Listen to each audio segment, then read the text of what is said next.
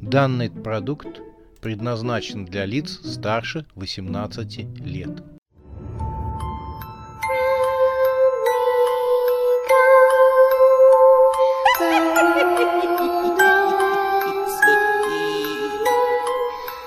Пощекочи нервишки. Фабрика монстров. Часть седьмая. Тайна фабрики монстров.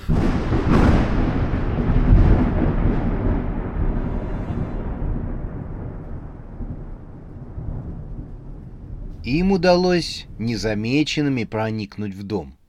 Пару раз они натыкались на собакоголовых охранников, и Макс был готов поклясться, что их сейчас схватят, но те проходили мимо, либо действительно не видели Макса и его компанию, либо делали вид, что не видят.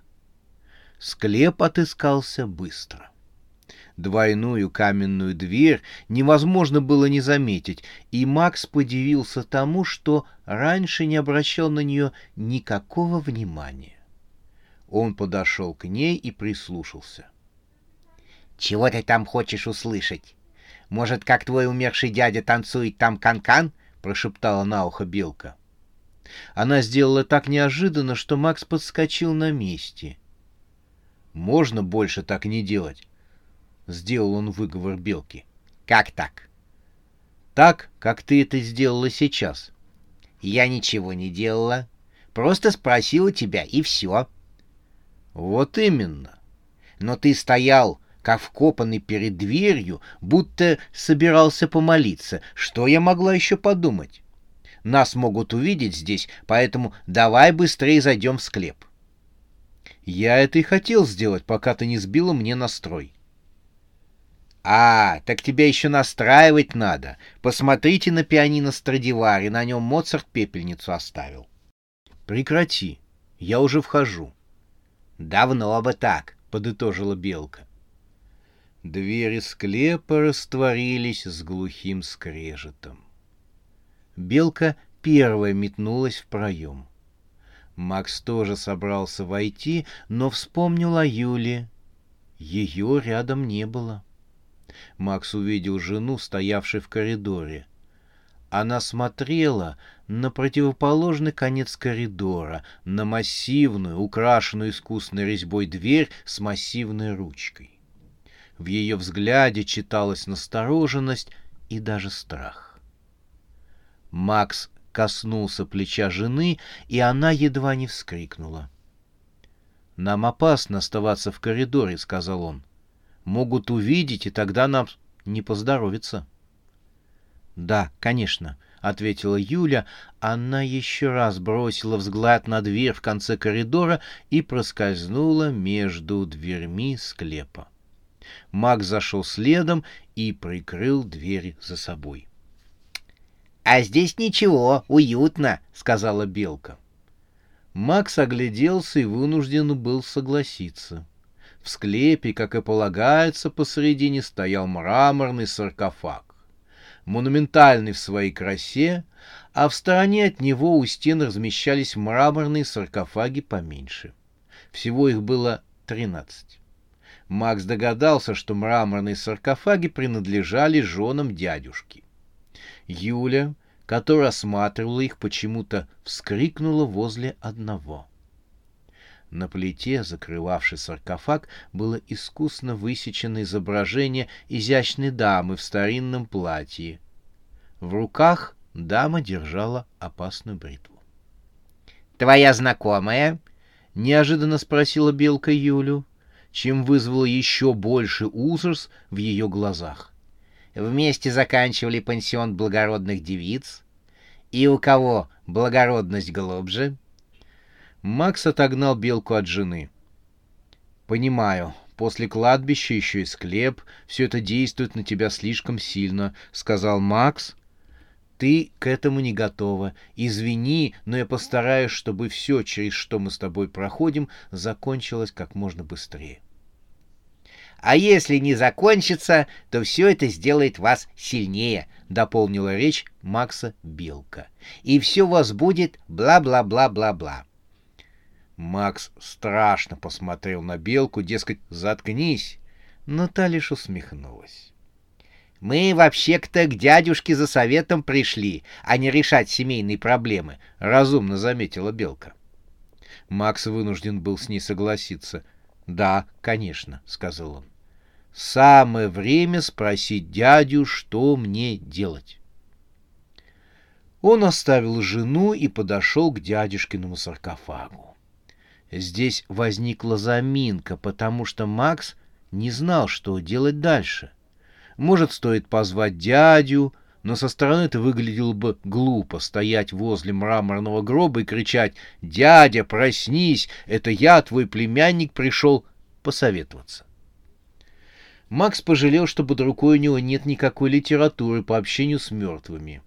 Но нужно было как-то выходить из положения. Макс напрягся, чтобы вспомнить хоть что-то по общению с мертвыми. Но на ум пришли лишь третьесортные фильмы ужасов.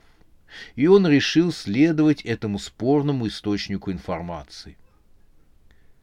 Макс простер руки над саркофагом и страшным голосом завыл: «Дядя, дядя, взываю к тебе в преисподнюю! Проснись, приди на мой зов! Это я, твой племянник!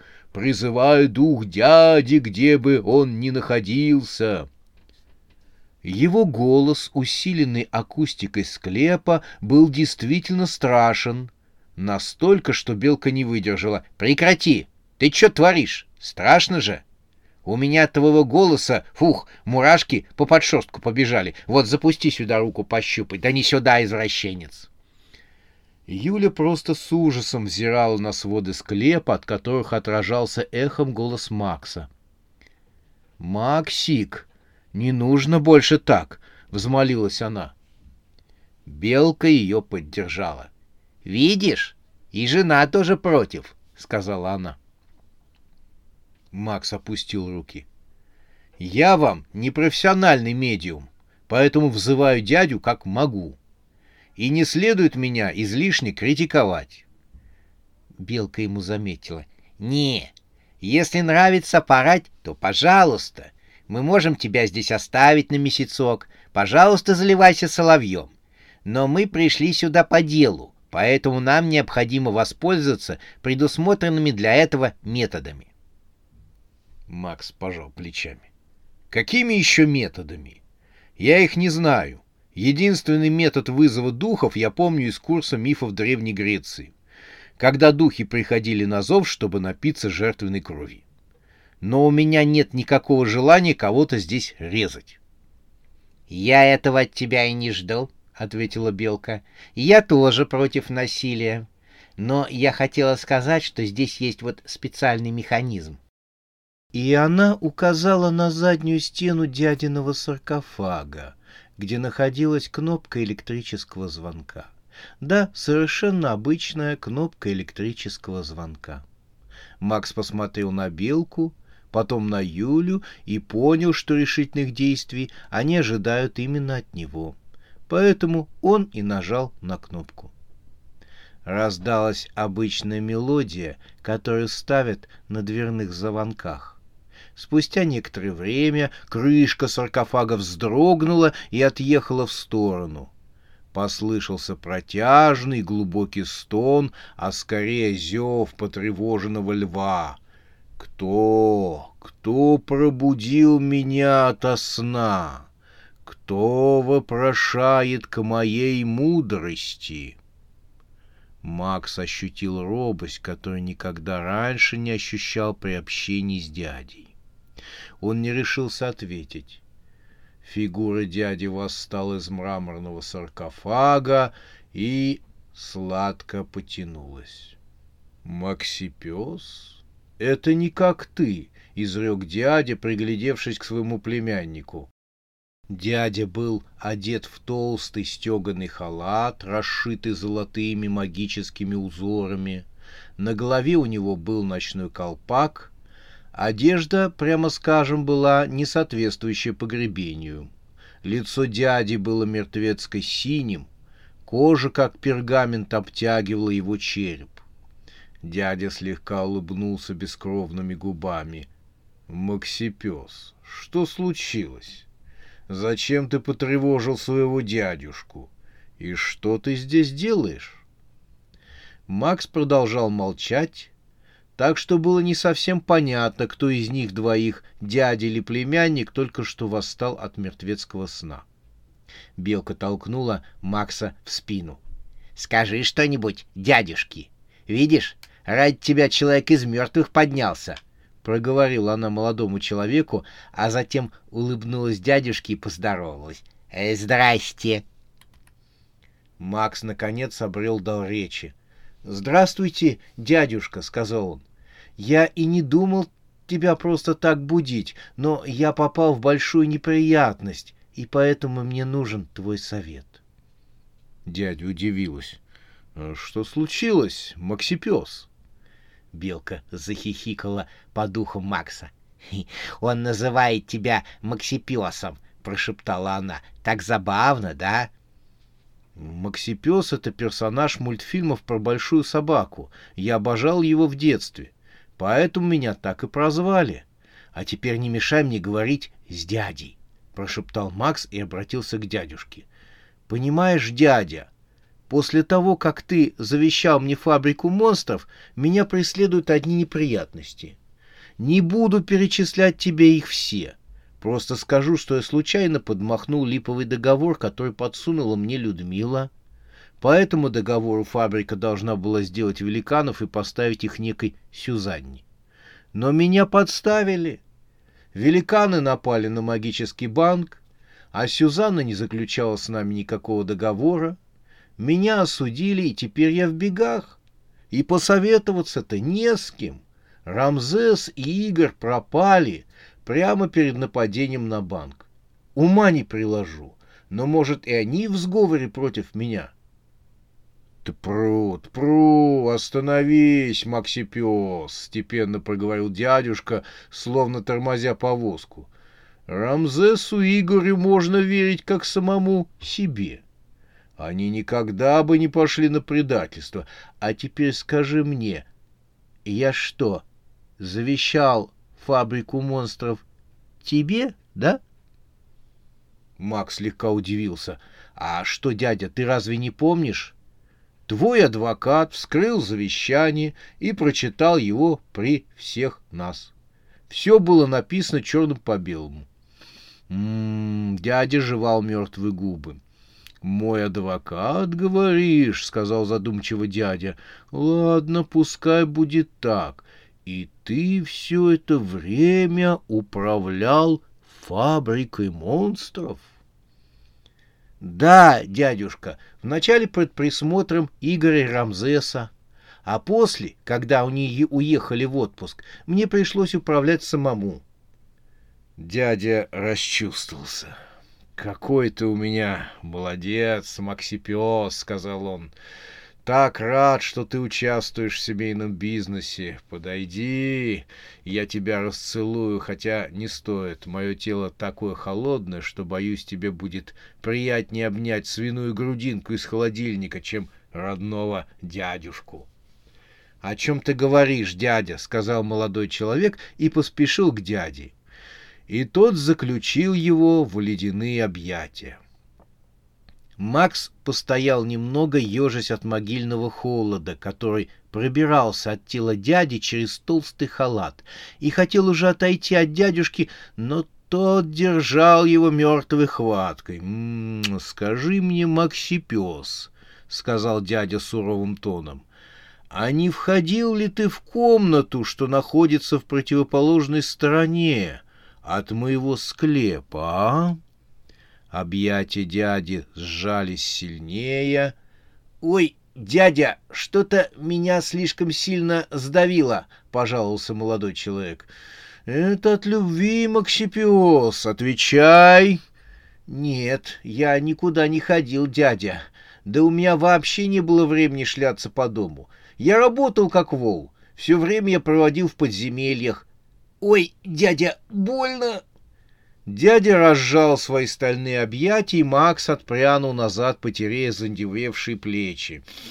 «Прости, Макс», — извинился дядя, — «я несколько задумался, просто я хочу сказать тебе, чтобы ты туда не заходил. Там тебе делать нечего, туда никто не сможет войти, потому что она надежно охраняется привидениями, они все мои бывшие жены. Могут разорвать на части». Юля, прижав ладонь ко рту, словно боясь, что сболтнет лишнего, после первого же упоминания о заветной комнате спряталась за спину белки. Пыльный хвост белки, наверное, нарочно щекотал ей лицо, и Юле хотелось чихнуть, но женщина сдерживала себя. «Максипёс, то, что ты мне сейчас рассказал, наводит на мысль о заговоре», — продолжал дядюшка. «Я не знаю, что тут сейчас происходит, но хочу сказать, что при жизни врагов у меня было порядочно, поэтому тебе просто необходимо связаться с Игорем и Рамзесом». «Дядя, я бы рад это сделать, но как? Я просто не представляю, где они. В последний раз, когда я их видел, они готовились поохотиться на планете Туманный мрак». «Это мы оттуда сбежали?» — поинтересовалась белка у Макса. «Чего?» — Макс схватился за голову. «Вот гадство! Что же, лететь обратно, что ли?» Белка тут же выдала план. «Значит, схема такая. Я веду тебя в суд магов, мне за поимку тебя прощают срок и отсыпают деньжат, а ты отправляешься обратно в колонию. Начальник со своей дурацкой куклой будут ждать тебя». Макс крепко выразился по поводу плана белки. Послушав их, дядя лишь усмехнулся. «Все намного проще», — сказал он. «Ты был в моем кабинете, Максипёс?» «Да, дядя, мы там устраивали совещание», — ответил Макс. «Тогда ты видел там черный телефон». «Это тот, который из цельного куска мрамора?» «Он самый, Максипёс, он самый». «Но, дядя, телефон не работает». «Он работает, просто ты не умеешь с ним обращаться, Максипёс», — сказал дядюшка довольным тоном. «Что это значит?» «С его помощью можно связаться с кем угодно, с живым или мертвым. Странно, что тебе не рассказал об этом Рамзес». Макс припомнил, что фараон обещал это сделать. «Видимо, он не успел, дядюшка», — сказал Макс. «Это решило бы многие твои проблемы. Так вот, чтобы позвонить по этому телефону, тебе нужно четко представить того, кому ты собираешься позвонить, и во время звонка все время держать образ того, с кем ты говоришь, в своей голове». Дядя поднял свой высохший палец, но смотри, если ты подумаешь о ком-то другом, то связь перейдет на того, о ком ты подумал. Будь очень осторожен, Максипёс, пользуясь черным телефоном. «Хорошо, дядя», — пообещал Макс. Он почувствовал, как в нем появилась уверенность. Дядя посмотрел на свою руку. «Максипёс, мне пора», — сказал он. «Я не могу долго находиться в мире живых, и у меня к тебе просьба. В следующий раз, когда ты надумаешь меня поднять из мертвых, вызывай меня, пожалуйста, по важным причинам». «Хорошо», — Макс плеснул руками. «Дядя, куда уж важнее. Фабрика под чужим руководством. За мной гонится сыщик-монстр». «Это все не важно, Максипёс», — провозгласил дядя, укладываясь в саркофаг. «Спокойной ночи, Максипёс». Крышка с глухим гулом встала на место, закрыв саркофаг. Юля громко чихнула. Она позволила себе это сделать только сейчас. Белка повернулась к Максу. «Статный у тебя дядюшка был. Так, что решили?» «Пойдем в кабинет дяди и попытаемся связаться с Рамзесом или Игорем по черному телефону», — ответил Макс. Белка согласилась. «Хорошо, но мой план по сдаче тебя суду магов все еще в силе. Ты можешь им воспользоваться. Рассчитывай на меня». Что касается Юли, то та была рада, что дядя не узнал о том, что случилось в последнее время в комнате для спиритических сеансов.